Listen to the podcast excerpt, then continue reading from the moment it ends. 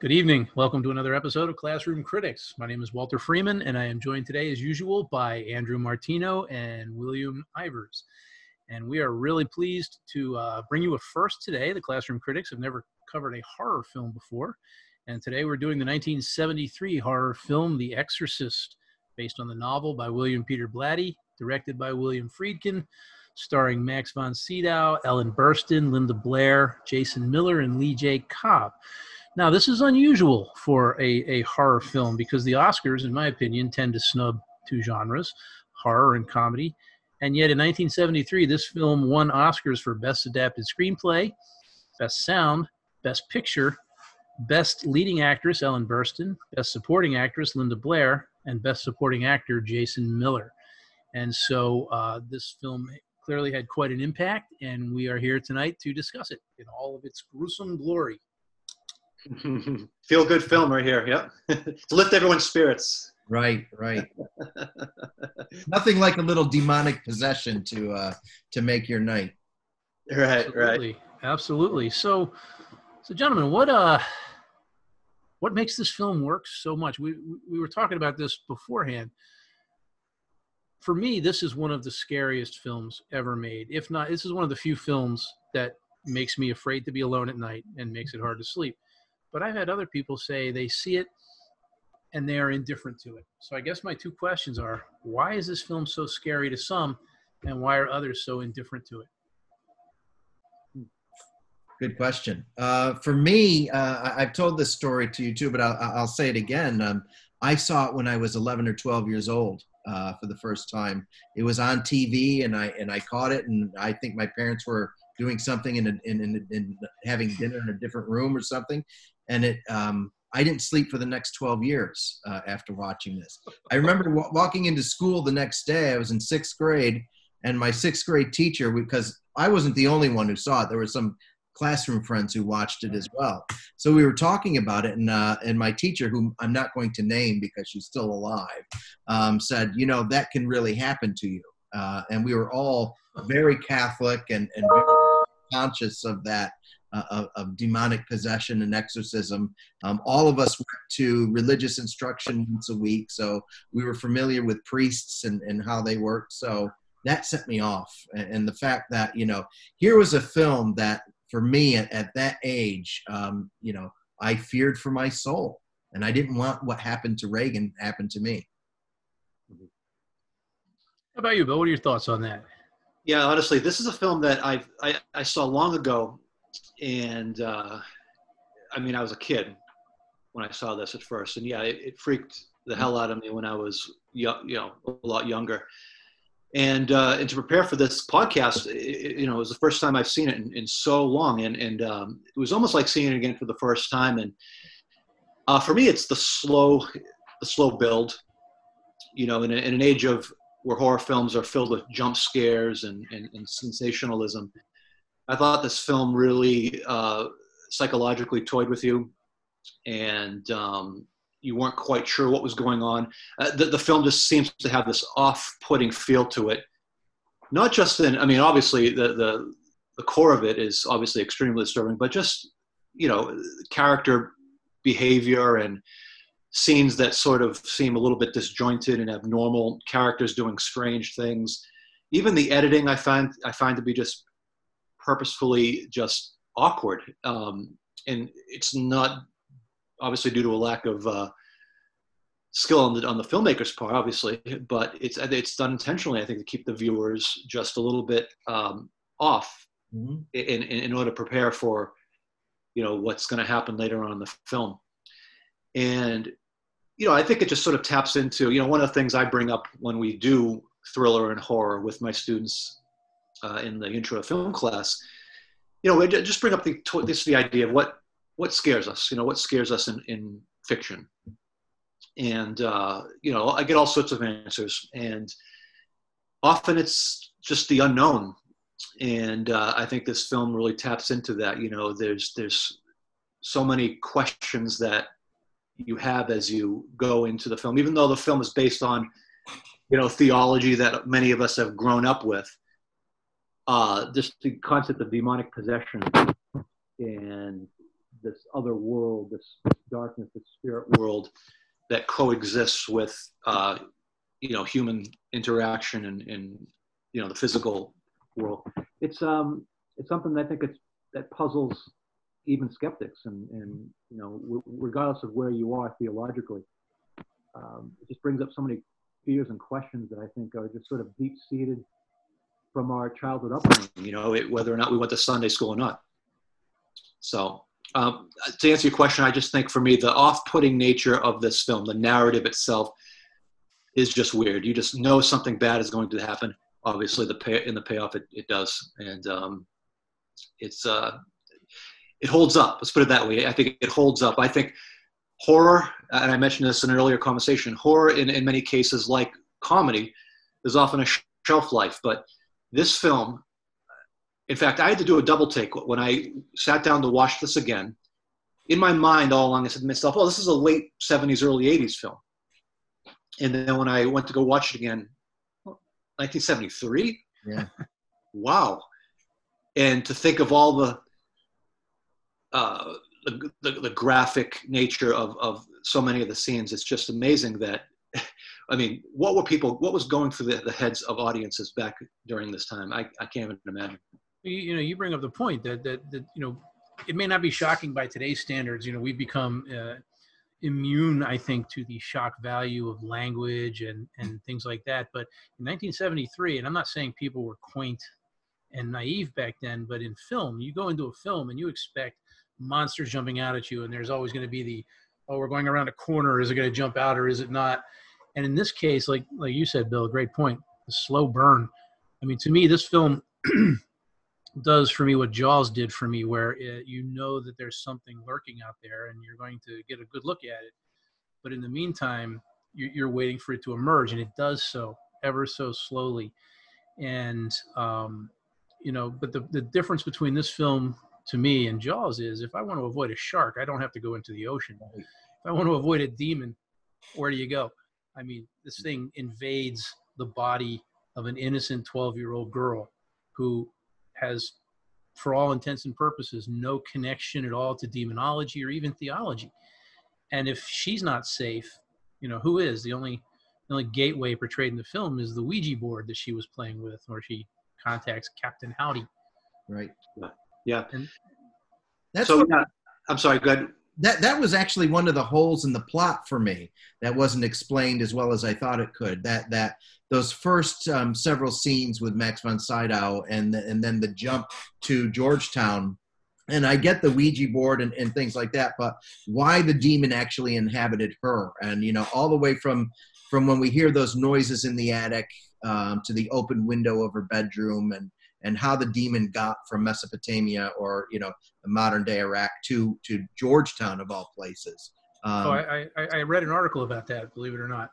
Uh, the, um, and and so Sydow is on the dig in Iraq, and they uncover the pieces. And and there's two things: Pazuzu, which is the demon of the wind, but he's an Assyrian or a Babylonian demon. And then there's a Catholic medal, and and um, Father Merrin says evil against evil, and apparently the um, Pazuzu at one point drove out an even worse demon back in the day, and then apparently the Catholic medallion was brought in to keep him contained, but he's actually not connected. That's not connected to Georgetown. It's only a premonition for Merrin that he's being told he's going to face this this demon in his future. And he, then he goes and he seeks out the statue, and there's that great shot of him standing right, there, and there's the two dogs fighting off to the side. And so apparently, it's not that the demon was unearthed and then invaded the girl. It's just that it was a premonition for him that because apparently he faced uh, I don't want to get too technical, but apparently it's not even necessarily, it's definitely not the devil, and it may or may not be Pazuzu. It's never named. Right, right. But apparently there's a reference to him facing this same demon 12 years earlier. And so I guess he knows it's coming again. And that's, I think, part of what's scary about it is they never explain why the girl, why the little girl. Right. And then that part is referenced in the film when he was in Africa and it nearly killed him when they were talking about who could perform the exorcism yeah. it's the same. And, and I guess in, in the Bible, I guess Jesus faced a demon mm-hmm. who said it, his name was Legion, and then he cast him into pigs, and yeah. the pigs all jumped off a cliff and drowned themselves, uh, which brings us to the end of the film, but I don't Right. get ahead of myself. Um, Yeah, yeah, yeah, so a lot of- a lot of questions about the nature of the demon is I think, I think really adds to the overall uh, effect of the film. Particularly for me, I, I mean, just how powerful the demon is, I think is is not exactly. It, it wasn't clear to me how how powerful the demon and how much damage uh, he can do to these people. Um, now, again, I'm I'm going on one recent viewing, so a lot of this is unclear to me. But when they when the the priests come in and see the demon for the f- first time and start asking questions, um, I guess one question is why doesn't the demon just go ape right then? Right. It seems like it seems like the demon holds back a bit, and uh, so it, it almost makes me wonder if the demon um, limits himself. Uh, is the demon toying with these people? You know, just how powerful is this demon, and how limited is this this force? And it could also be Regan still fighting that too. Yeah. There is that there is that really horrific scene where they uncover her, her belly and there's the help me uh, on it and Yeah. perhaps that you know she's still somehow fighting that that off and the demon hasn't gained the strength yet to to fully take her over. I, and I think the demon. Um, I, I think the goal of the demon is not Regan. I think it's Father Merrin. Yeah. And you know, there's a scene, and again, I'll jump to the end a little bit when when Merrin dies, and Father Karras comes back in the room, and he sees the body of Father Merrin, and the demon, or well, Regan, but the demon is sitting there and is dejected. He didn't want Merrin to die. He wanted to, you know, Merrin died of a heart attack, not related to the Right. demon. He, the demon doesn't win, and and so, you know, when Karras grabs the demon and starts punching, and that it changes things. But I, I think that the whole the whole idea was that the demon is kind of a coward. He he takes over a twelve year old girl, and Yeah. uses that because he never, you know, he he vomits on Karras, but he never attacks Merrin directly. Let's talk about that for a second. Like, I mean, from a filmmaking standpoint, I think just casting Linda Blair uh, in this role, I think, was just a stroke of genius. Uh, she just, uh, you know, there, there there's such a terrifying. It, it's so scary to see such such an innocent, sweet face sort of be transformed into this uh, gruesome, demonic uh, being, and it just, I, don't know there's so many choices there, little choices, but they just add up to this incredible effect. Just um, from what I understand, the voice that was used for her was actually um, a female, a, a woman voice actress. Yeah. Mercedes McCambridge. Yeah, Mercedes McCambridge. Oh, Yeah. it was. Oh, Yeah. no kidding. Oh, And- thank you for telling me. Right? And we know what film she was in.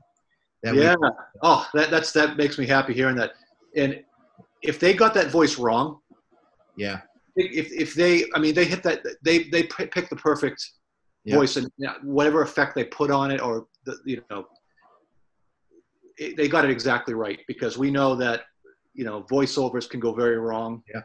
They can make or break, and if they, if they made one Yeah. false move with presenting her, presenting this demon, it would have. Uh, it would, it would have just wrecked the movie. It would have sabotaged the entire film. It would have taken your rate out. Yeah, and not to mention, you know, the performance, the fact that they they they aligned the the voiceover with Linda Blair's mouth movements precisely. You know, I I mean, I I, I was looking for, you know, um, false moves here. I was looking for incongruity with the the voice and the you know, I, I was looking for it to be out of sync, but Yeah. I, I couldn't I couldn't detect any of it. Um, oh, so good. and she, and her and Linda Blair's movements were right on. And I, I from what I understand, there was a um, they, they made a, a dummy uh, or, or a puppet basically that was um, for certain scenes, but I, I couldn't. Obviously, I would you know the the head 360 was was Yeah. certainly one of them, but um, I assume that much of it was was her her movements, you know, her physicality that really sold it, and uh, I thought it was fantastic. I, I and- wish. and, and in many ways that that role has never left linda blair i mean she, it, it sort of has, has followed her not sort of it has followed her on up until this day Yeah, yeah. That's the uh, the curse of early success, right? Right. I wish um, with the head spinning sequence they, they do it they do it twice. Um, and the first time it only spins it around halfway, and you hear the bones in the neck snapping, and then she speaks in the British voice because she's actually they, they say later that Burke, the, the film director that was killed, had his head turned completely around, suggesting it was done before he was thrown out the window, and he the demon speaks in his voice. I won't say what he says because it's pretty graphic. And so the head turns halfway, and I thought that was a terrific effect. Later with Father Merrin, it turns a 360, and I didn't I didn't think it was um, as effective. That's the Okay, one. uh, yeah, oh, absolutely. Uh, While I'm thinking of it, okay, this this I was thinking of this on the way over here. So, if you guys could- again, I'm, I'm going off one viewing here, um, two if you count the one as, as, as a kid. All right, so um, at the party, the director you mentioned the filmmaker Walt, Walt um, he makes this um, seems like it was out of out of nowhere. This uh, comment to and I even forget who the other the housekeeper, the Fritz, the German guy. Yeah. yeah, yeah, and and making some sort of Nazi comment. could, could somebody? Uh, where did that come from? And what is what is that? what is that aligned with? So nothing except I, I, would say I would put it on two things. One, um, and there's this um, a lot of conspiracy theories around this film that, that maybe he was molesting Regan, but but Friedkin himself, I think, or Friedkin or blatty said no, that's not our intention. Um, he was a great guy. Regan was even worried that mom was going to marry him and he'd take the place of the dad. But when he gets drunk, he gets really obnoxious, and so he insults the German, and they they throw him out of the house. But the other thing could be uh, there's two scenes where you see peripheral violence springing up when when Merrin's looking at the statue in the desert and the two dogs are fighting. And I think later, I think it's in the director's cut, where they're waiting in the hospital for one of the tests to be done, and two little boys get into a fight in the waiting room. And I think so. I think that that could be attributed to just the peripheral violence that springs up around the demon. Okay, got it. Yeah, makes sense. Makes sense. So when she comes down during the party and she uh, wets herself, um, and it comes down into the carpet. She's uh, foreseeing someone's death in that party. Who who is is it? The director's death that she's foreseeing there, or wasn't it? An astronaut, yeah. Yeah. She says you're going to die up there. Very. Co- okay? That's a brilliant scene in my mind. I mean, uh, Linda Blair nailed that for as young as she was. There's no emotion in her face, and she just, you know, methodically says, "You're going to die up there." Well, that scene Yeah, speaks okay. to the, the, the stages of, according to you know Catholicism, the stages of demonic possession is demons apparently inhabit places all the time, but they can muster only enough power to just scratch at walls and stuff. The sounds in the attic, but when it when it actually gains power, um, speaking in tongues, uh, having knowledge of events it normally couldn't, and being able to predict the future are apparently the signs that would Mm. convince someone and, and so that even though we never see whether that comes true or not i think it's suggested that, that it is But I, I, I entirely forgot that Max von Sydow was was in this film. You know, when I turned it on the other day, and uh, I see him, and the first thing that pops into my head, I'm saying, is, "How old Yeah. was this guy?" I know he just he just passed away recently, and I'm like, "Holy!" s- I mean, he looked. They, they, they, and I guess he was only. Um, I had to look it up. He was only in his early 40s, right, when he when he made the accident. So I'm like, I'm saying to myself, uh, uh, he's looked the same, he's looked the same since for the past for the past years, fifty years. But, oh am i the only one hearing this No, yeah, there's something strange going on with the audio. Are, uh, we're, we're all our, our sound is possessed. Our sound is, yeah, it's it's becoming possessed, right? can, can i take this opportunity to say what i you know, so there's a lot of stuff that apparently happened on the set. Set catching fire people dying the, the actor playing burke died before the film was released. Um, max von sydow's brother died on the first day of shooting and, and, and a lot of people have dismissed that as saying a film this size with this many people there's going to be deaths. If you lump them together it looks it looks uh, bad. But but um, billy graham has himself said that the there's the demon is in the celluloid.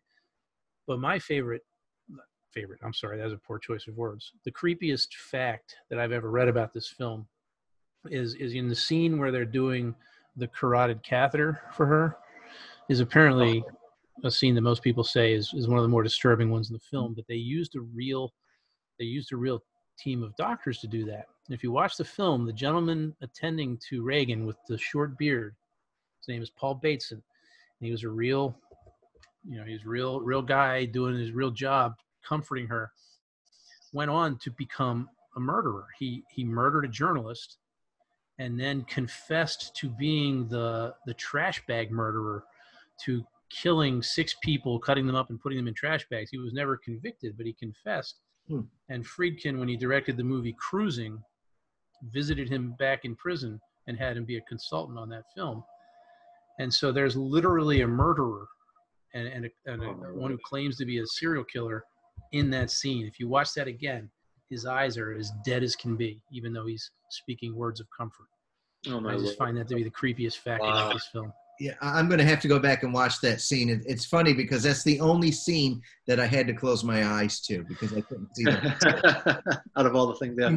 for me. Wow. Yeah, that's uh, it's freaky. Yeah, I, I've- heard many people claim, not many people, but um, I've heard people claim that it's a cursed movie. I also heard Yeah. you know skeptics saying, look, uh, you know, it's it, as you said, Walt, it's going to happen with uh, a cast that large. Um, So I don't know. It's interesting. I, I came across an article actually as I was um, researching the film. Um, in fact, I saw an article here in the Atlantic. Um, the Exorcist, it's titled uh, The Exorcist and the Lost Art of Catholic Storytelling. And uh, it points out, I'm reading a paragraph here, the, I'm sorry, the, um, okay. Okay, at the time, Blatty's story was the newest entry in a lineage of critically acclaimed popular works from Catholic storytellers during the 1960s and early 70s that transcended genres and styles. They include the comedic and grotesque fiction of Flannery O'Connor, the philosophical novels of uh, Walker Percy, the beat Catholic rhythms of Jack Kerouac, the flawless short fiction of Katherine Anne Porter, the terse but complex writing of the convert Ernest Hemingway, parish stories of uh, J.F. Powers. And it goes on to cite um, okay, so the era of Exorcist was a time of visible and influential Catholic intellectuals and artists, um, including uh, Marshall McLuhan, Andy Warhol. Catholic culture of, the, of that period was no was no monolith, though, contra- uh, contrasting the conservative uh, William F. Buckley with the more progressive, uh, progressive uh, Thomas Merton. The era even saw the rise of culturally Catholic writers, those who retain the language, metaphors, and culture of the church without practiced belief. Cormac McCarthy, uh, Robert Stone. Of course, you have uh, other filmmakers, Martin Scorsese, Francis Ford Coppola. Um, and so it's interesting. I hear, I've also heard of uh, actually devout Catholic folks during this time actually attending this film. And I'm just wondering how much they actually knew about it before they they, they went into the, the movie theater that that day. So I found to be interesting. In fact, I saw another claim here on another article. Found to be an interesting point. Let me see. Sorry, I had it queued up here, honestly. Okay. Ideologically, The Exorcist is conservative almost to the point of reactionary. In addition to a forthright insistence on the existence of evil in tangible form in the presence of actual demons, the film also subtly implies that these demons prey upon the breakdowns of, uh, of social conventions and institutes. Interesting point.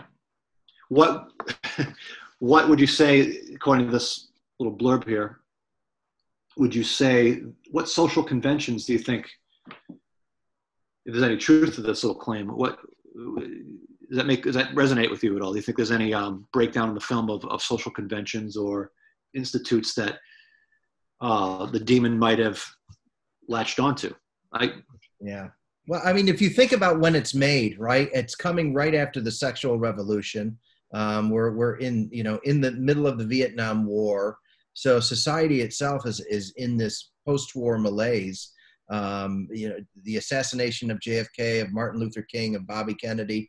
Um, so there is this sort of sense of of being in, lost in the wilderness. And I think, especially at that time, for a lot of Catholics, um, you know, the, the, masses were, were getting away from Latin and, and, and going more towards English. And so there is this breakdown, I think, of all of these conventions. And then, of course, you've got uh, Chris McNan, Mc, uh, what's her name, MacNeil, who is the actress who is a very, from what I understand, very strong feminine figure, right? Doesn't need a husband um, has a full time job, is very successful, and raising a daughter on her own.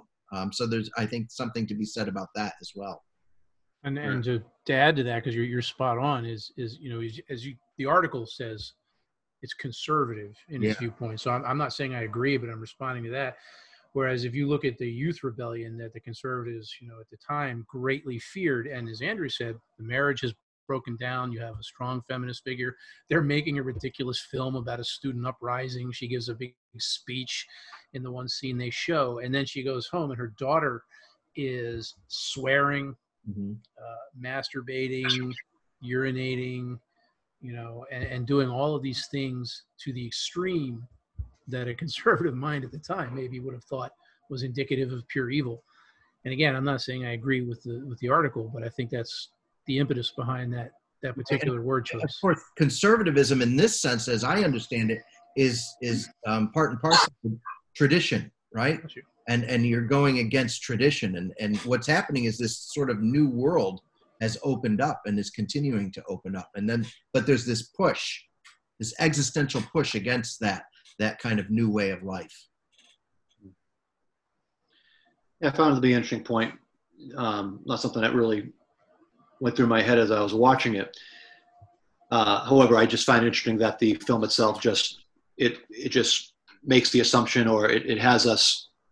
It requires that we sort of roll with the assumption that evil is a clear, right. tangible, present thing in our physical world. You know, yeah. um, it's, mother... in, in an age where evil or, or right and wrong is a matter of opinion uh, this film clearly states, okay, evil is something that can take shape and, um, you know, go against the the forces of goodness, um, which obviously is a, a theological uh, presupp- presupposition. This goes back to your earlier point, though, which I thought was was dead on, in the fact that evil is the unknown, right? So it's what we don't know. There is that sense of doubt. And if if you know if i remember everything that i learned as a as a Catholic as a boy, it's, you know, how the devil gets at you is by sowing seeds of doubt right? That you doubt your faith you doubt who you are. And this kind of snowballs into into an uncertainty.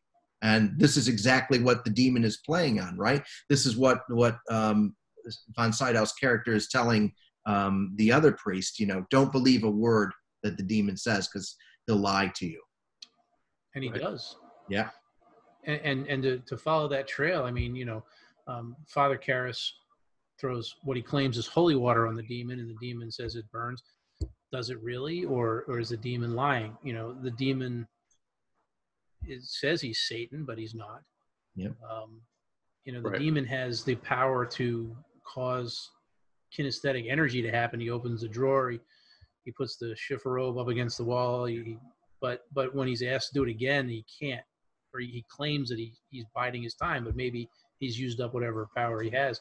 He just lies throughout.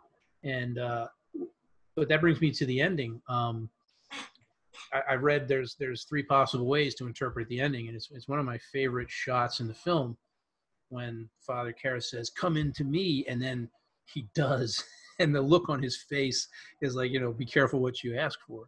But does the demon win? Is the demon vanquished? Or or what? I mean, there's a couple of ways to read the way that ending goes. And, and given how much the demon has lied, as you said, Andrew, sowing those seeds of doubt throughout, you don't really know. And, and the film doesn't bother to answer those questions. And I think that's a testament to the film's power as well. But to get back to an earlier point, we, we can't forget that Father Karras is also in the midst of a religious crisis himself, right? He's doubting his, his worth as a priest. So he's already weakened, not even eh, more than the, just the death of his mother, and he feels that he's betrayed her by failing to to live up to his obligations. But there's also that that sense of he has profound religious crisis at the moment. Yeah, and he doesn't feel worthy. And I remember I, I, talked about the, the story in the Bible of, of Jesus casting the demons into Yeah. swine, fill, you know, unholy swine, and then drowning. And you know, in a sense, is Father Karras, the swine. Right. And again, does he actually throw himself out the window, or does the demon throw him? You know. It's it's unclear. I mean, I, I think this is what what Friedkin does really really well, and and using Jason Miller in the way that he does. If you if you notice the shots that he frames Jason Miller in, they're all sort of you know he, there's a rumpledness to him, right? He, he looks rumpled. He looks unkept. Um, he looks always on the verge of collapse. Yeah. Um, I love that scene where he first goes to visit his mother, and he's walking down that. Um, what is you know the scene is magnificent because it it accurately shows New York City in the 19 early 1970s. You know, um, but he walks into that to that house and and there's just something for me that was profoundly disturbing this time rewatching that. There was something really sad about that scene. So I'm going to go back to an earlier question, and, and I think we, we touched on it. But this film, all three of us agree, this film is terrifying. It, it haunts me. Even I cannot I cannot watch this film and not carry it with me away. Very few films do that to me. What do you say is the source of that? I mean, what I I, I know what it is for me. What what do you guys think it is for you in terms of you know why is this film so effective for those who are scared by it? Uh, again, I think it goes back for me to the, to the unknown, um, and it's the the lack of certainty of what coexists with us on this on this earth on this planet. Um, you know, is the physical uh, all that we you know live with, or is there something else? You know, and I I think just having that in the back of your mind, not, something I dwell on constantly, but uh, um, you know, it's just something that I think always has always been something I thought that I've I've considered and thought of. Um, so it's just I think the unknown, and again, it goes back to the question that I ask my students, and that's ultimately what we kind of come up with is it's it's the lack of certainty, lack of lack of control. Uh, in a demon such as this, whether it's whether it's a demon or um, you know, if you want to carry it over to like a, you know the sci-fi realm, the the lack of control when you know you have whatever an, uh, an invasion from a, an alien species or uh, just the idea of that, that you're completely help, helpless Mhm. uh, when facing certain things. And uh, I, I, when, when you talk about the supernatural it's i think you know the you up to the ante with that. It's just we we don't know. And that lack of knowing. And i think human beings we need a certain amount of control. Even if it's an illusion you know i mean we live with every day a certain level of this self-deception that we are in control of a lot of things. When i think if you really try to quantify it we lack control in, in a disturbingly um, high number of, of things in our life. But we we like to think that we have more control than we do. Mhm. and so i think this film sort of i, I think it just sort of um, I think it just puts that in the form of a, of a demon, you know, and, and again, it sort of taps into the theological, uh, perhaps seeds that are already in many of our, our minds as we were brought up in, in certain faiths. So, Yeah, for for me, it goes back to, and I watched it uh, again this week, but I keep going back to that 11 year old boy, 12 year old boy that I was, and how I felt, and it brought back those emotions again. So uh, I very much agree with Bill, and it, it's this sense of the unknown. But let me try to put it in a different way. We live, especially, you know, we're recording this under a pandemic. Um, and there's been a lot of talk, especially recently, about science, and and we we want you know we trust science, and we rely on science to make us feel better, or at least to give us a sense of security. And for me, it's it's all about that sense of security. So this is you know this demon becomes something that science can't explain. And I think Friedkin does this wonderfully when when he brings in the psychiatrists, right? And they they've never seen anything like this. So you know it's something in their frontal lobe, and they look at that and they do the spinal tap, and and science can't explain what's happening to her. For me, that's when it got progressively more frightening. When that you know that you're not well, and you're going to experts, medical experts, and psychological experts, and they, in all their expertise, cannot explain what is wrong. and so that that sense of the unexplainable and, and and another point that bill brought up that i think is very good is the sense that all of that unknown is manifested into the demon.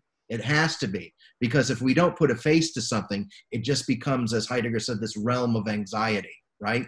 And we don't anxiety is a mood. We don't do it. We don't know what to do with it. But we turn anxiety into a fear of the something. And when it's a fear of the something then we can combat it so it's like you know, I, I don't feel well i go to the doctor hoping that the doctor will tell me something even if the news is the worst possible news if they tell me what's wrong with me i think i feel a little bit better because Mm-hmm. now at least i know why i'm feeling the way i'm feeling if that makes sense Does. Good. I also like how you pointed out, Andrew. The you know the experts. What what do you do when the experts are confused? right Um, and we know all about that right now. You know, uh, exactly we we want to hang our hats in. Believe me, I'm the first person who will, will very willingly just say yes, doctor. Yeah. Whatever you say, doctor. You you know, I, I, I want to do that. I do do that.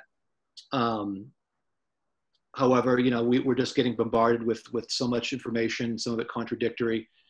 And when it comes down to it, we just sort of have to put our faith in it, you know, and, and sort of, you know what, I'm going to wear that mask. I'm going to, Right. To do what I need to do. I'm going to stay six feet away um, and just hope for the best. Yeah. And just the, the confusion among the experts and the exorcists, that, yeah, that definitely added to it. You know, when, when the medical community couldn't figure it out and then they go over to the psychological community and they couldn't figure it out. And finally, as a last resort, they sort of went to the originals, the theologians, right, um, with practices that were centuries old.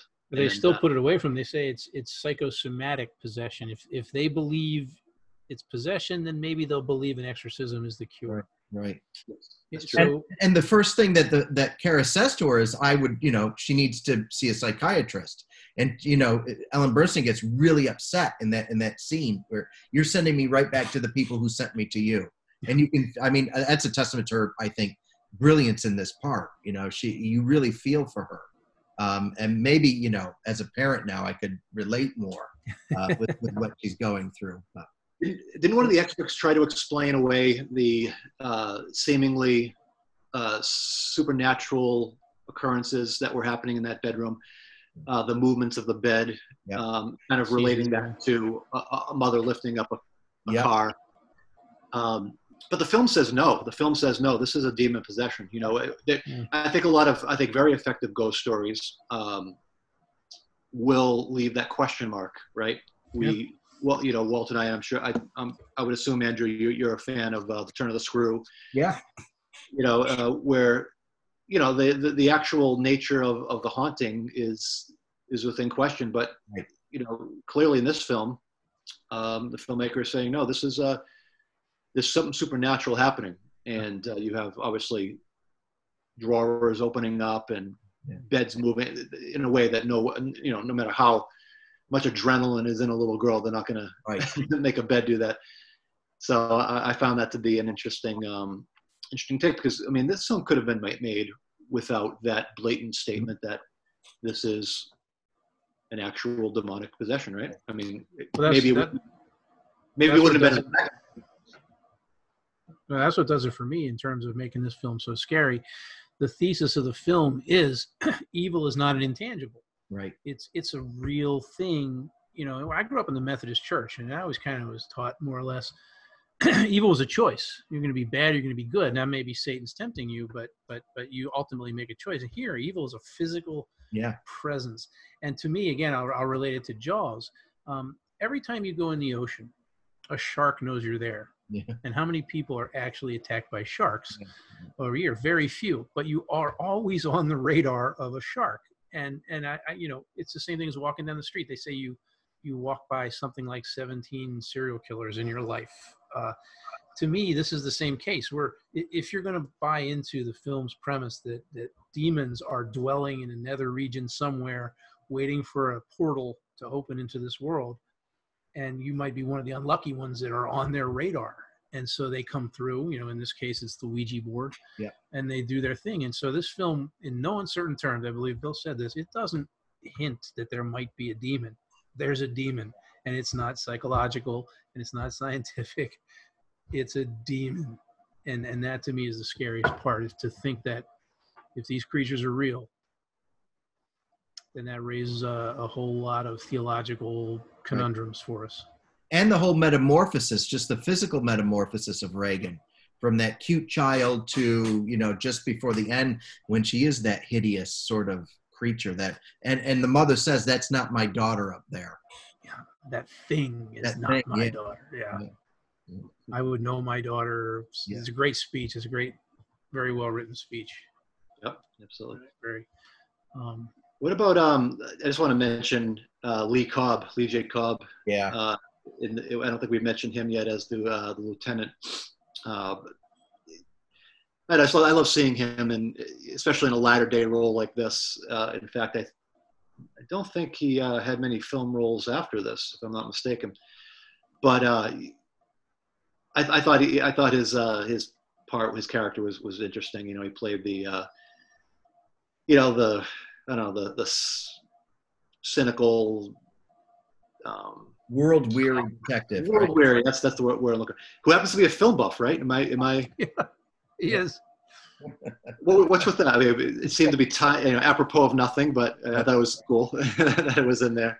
one of the few moments of humor in the film when he asked for the autograph Yeah. for his kid, and then she's like, "Who do I make it out to?" And he gives this like almost this little coquettish smile. It's really for me. Like,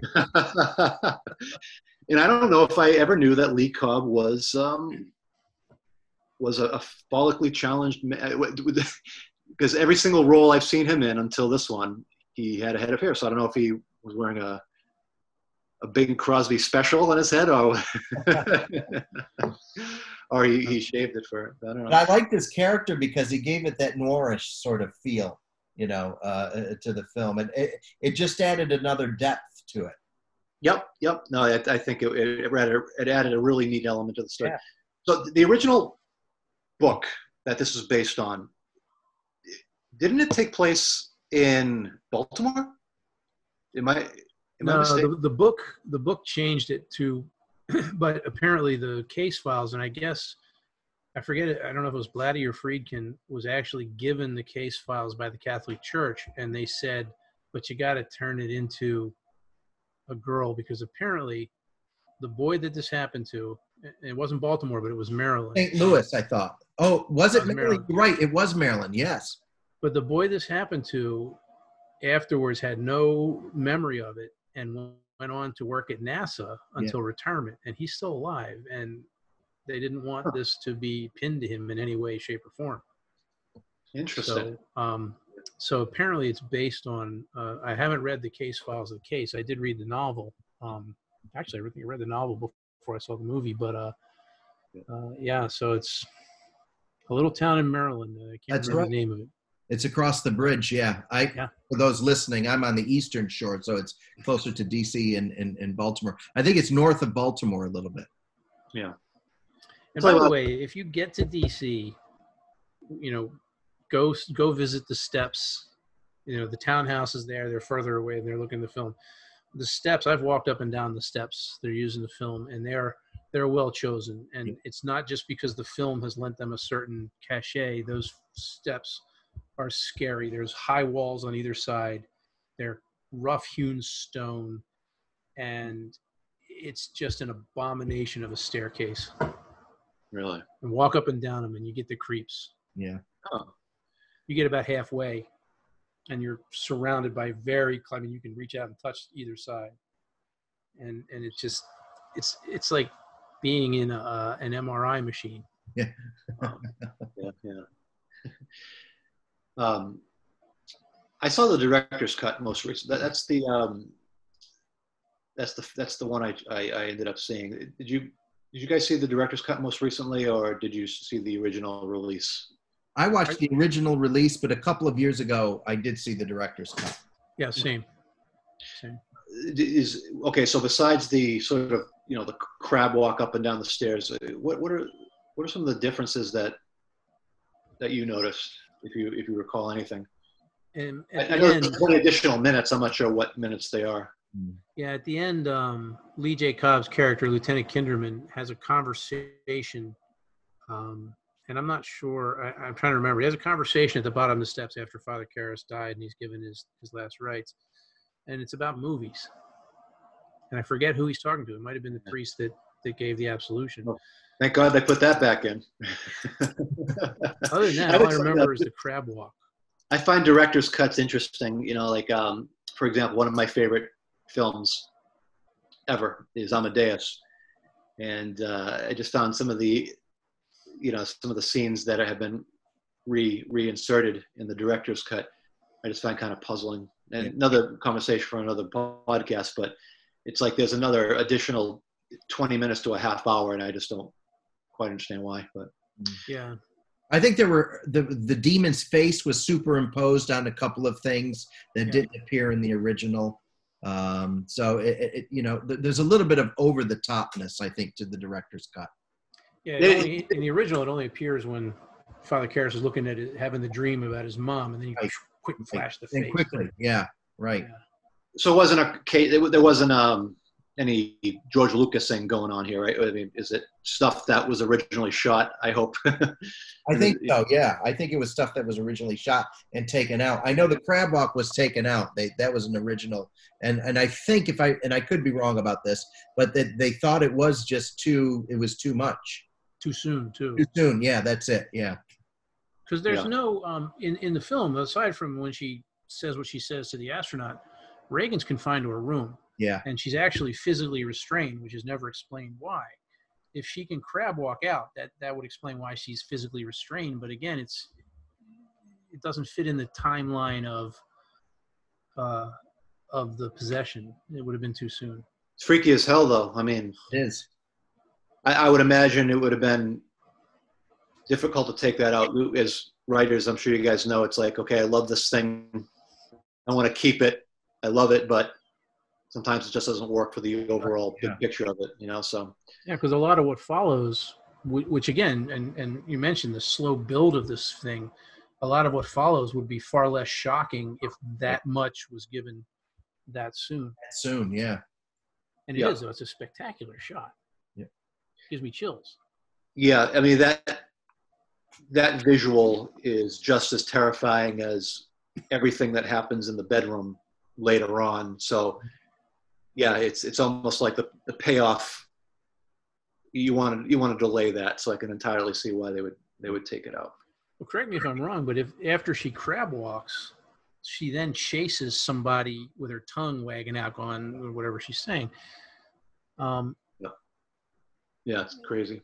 yeah, I'll tell you what, though, um, um, as a side note, if there's a, a more astounding five years in cinema history, from 1970 to 1975, I'd like to know about it. You know, just some of my personal favorite films were released around that time. You know, going from, um, you know, you have, uh, you know, obviously Godfather, Godfather Two, Chinatown, this, uh, Cuckoo's Nest, uh, The French Connection, um, The Conversation. I mean, just what a five years of incredible cinema.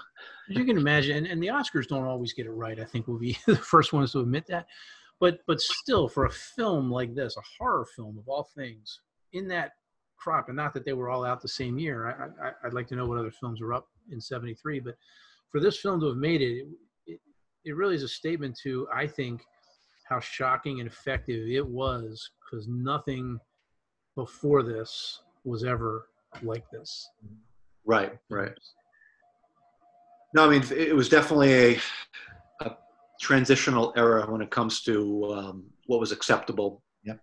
You know, I think Bonnie and Clyde was sort of like the uh, kick that door open quite a bit, and after that, you know, we have, you know, again.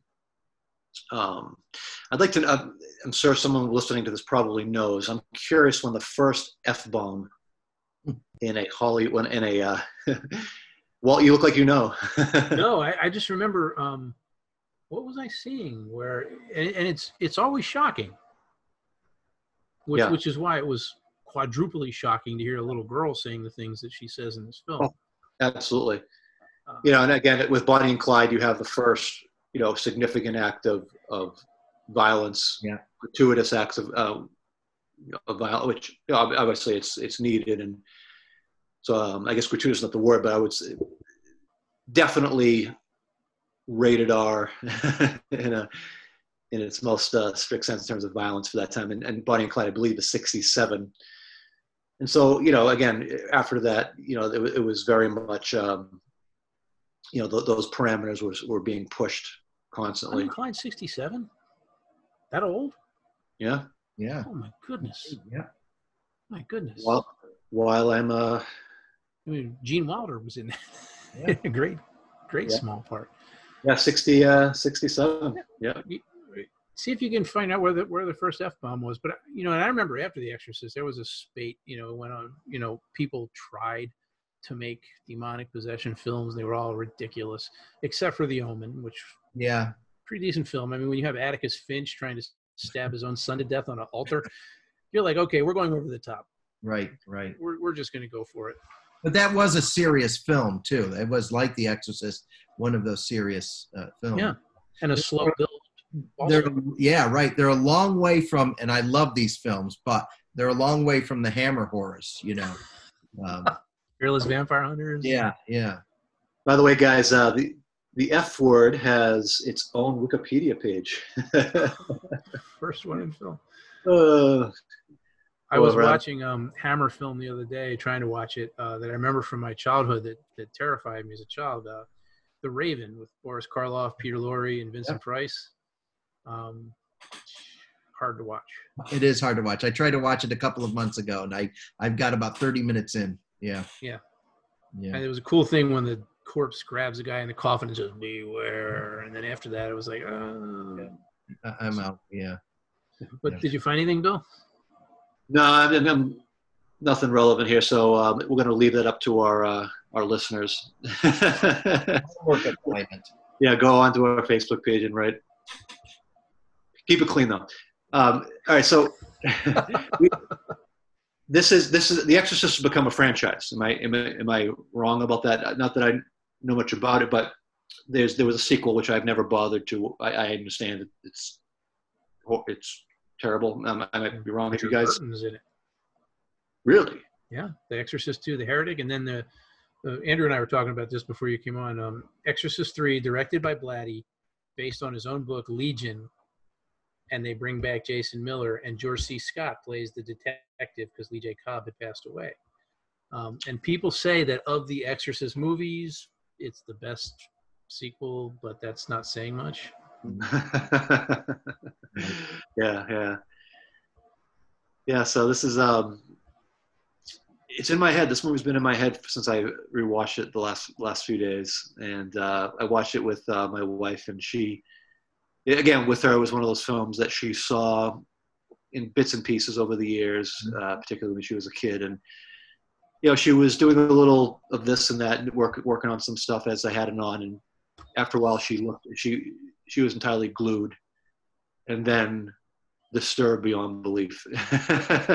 and she asked, she actually asked the question, "What year was this movie made?" And when I told her 1973, she she was she was in disbelief.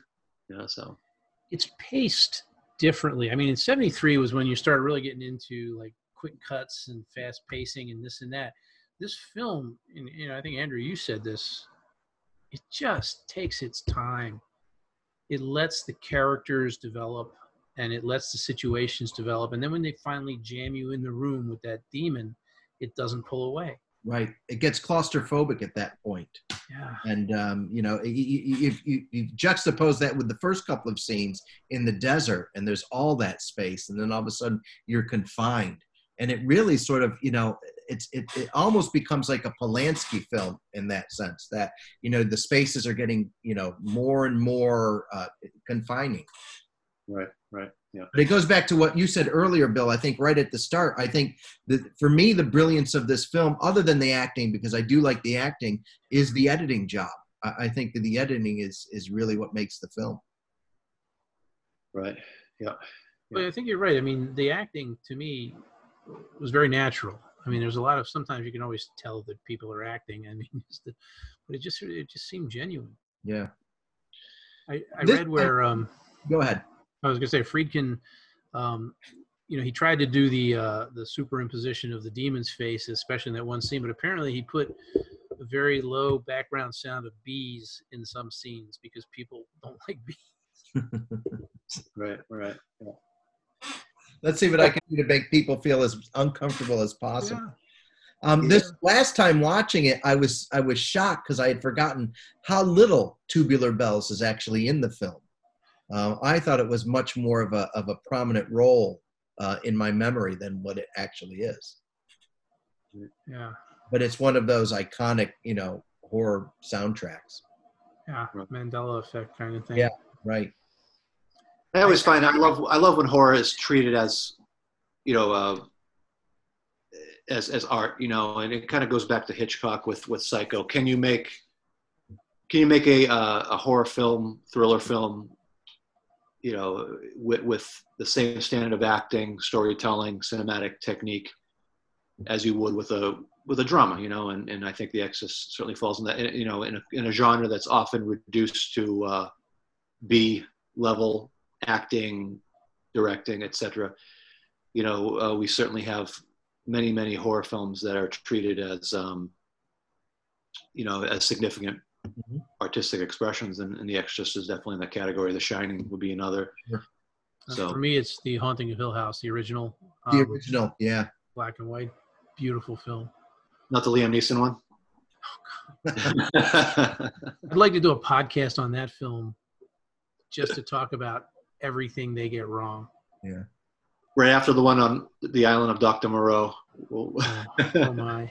But what, what are some others? That's you bring up a good point. I mean, they they, they take them through. We, we said The Omen, The Exorcist.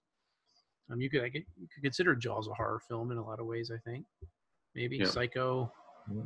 Can you think of others? Mm, high um, class? Are they really?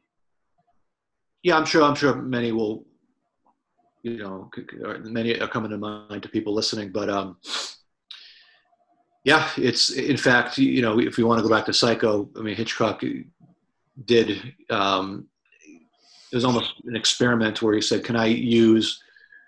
Actually, he used a lot of the technicians and and, and um, uh, you know, from his from his TV show to make it on a budget, and then. Uh, with Hitchcock doing it, he's going to do it, you know, with, you know, top-notch technique and, and writing. So, and uh, yeah, when you when you see the performances in The Exorcist, you just see actors who are taking this absolutely straight, serious. Um, there's there's no, uh, you know, there's nothing substandard about it. Very well done. It is. But I think this this notion of horror approaching art is an interesting one, and it certainly goes back to the early days of cinema. And and I'm thinking, not, I'm thinking of Lon Chaney and and um, you know Phantom of the Opera Nosferatu, or and Nosferatu, you know, and, and all of those films. Certainly, I would consider those um, art Oh, yeah. at its highest Oh, level. Yep, yep, yeah. It's always interesting that when you look at the history of film, what what genres are often kept, you know, in, in the B picture range, and what, you know, for example, you go back in time, certain eras, you know, obviously uh, superhero films, Mhm. uh, science fiction films were often, you know, B pictures with the lower, you know, they had the lower budgets and the substandard acting, and now, of course, it's been it's it's sort of switched where you have um, obviously the, the biggest budgets on the planet are going to you know film franchises comic book franchises Yep. So I, I thought i'd be a little more scared I, I'm, I'm doing this podcast on an extremely freaky film with you guys alone in our um, business in order to do podcasts i, I go to my uh, you know the office where my wife and i own a business and it's usually in the dead of night alone Well, who who was the guy behind you? Yeah, Beelzebubba. He, he kept what? Well, it's fine now, but when you when you cut us off and, and you're all alone and you're turning the lights out, you're trying not to think about those images. Oh well, believe me, every time I, I'm, I'm usually fine when the podcast is going, but on my way out to the car, I live in the woods Yeah. of New Hampshire, so. Well, I'll be fine until I'm lying in bed tonight, looking at the ceiling and, and waiting for a little crack to appear. yeah, and your bed to shake. Something to start scratching at the closet door. Very nice. Right. Very nice. Um, again, beautiful film. Just want, I just want to point out again the ending where he says, "Come into me," and it does, and his eyes turn yellow, and then it looks like he's going to strangle Regan. Then he throws himself out the window, and and it's so it's filmed in such a way that you see what's happening, but it's still open to interpretation. It's beautifully done sequence. Isn't the, one of the priests ends up? We end up finding out is still alive, right? In one of the in one of the sequels. Am I mistaken by that? Did Now, in the third sequel, Father Karras is apparently still alive and still possessed by Pazuzu and a killer who can jump from body to body. Right. Um, yeah, that, that's I disagree with that choice. And Oh yeah, yeah. I mean, it's it's like when you see you know prequels and sequels to the Star Wars films that contradict some of the. Yeah. Yeah. Okay. For example, uh, I'm sorry to get off on this. We're, we're nothing to do with our current podcast, but the fact that the Emperor is still alive, Mhm. it, it just takes away from the ending of the Return of the Jedi. I mean, I, Yeah. I'm sorry. Anyhow, that's another podcast, another rant from another for The another podcast. Star Wars canon. yes, we'll try to correct all of Lucasfilm's errors one of these days. all of the mistakes. right. Well, now that we're, we've talked about this, I'm going to go watch Exorcist 3 just to see does it get better or worse. Um, Andrew and I talked about the opening before you came on. Uh, and again, it's supposed to be the best of the sequels, but it didn't grab me from the beginning. yeah. I'll, well, let me know how it is because I'll uh, I'll take your word for it. Yeah. Oh, well. Well. All right. Is this, uh, should we wrap this up, gentlemen? I guess it's Have a, we, we'll call it a wrap. have we exhausted our discussion of the demons? Exercised them a little? exactly. Okay. All right. Well, this was the Classroom Critics, our discussion of The Exorcist. As always, we would love to hear what people think. Uh, we'd love your feedback um, on our posts. And also, if there are films that you would like for us to do, please let us know. Take care, everyone. Bye.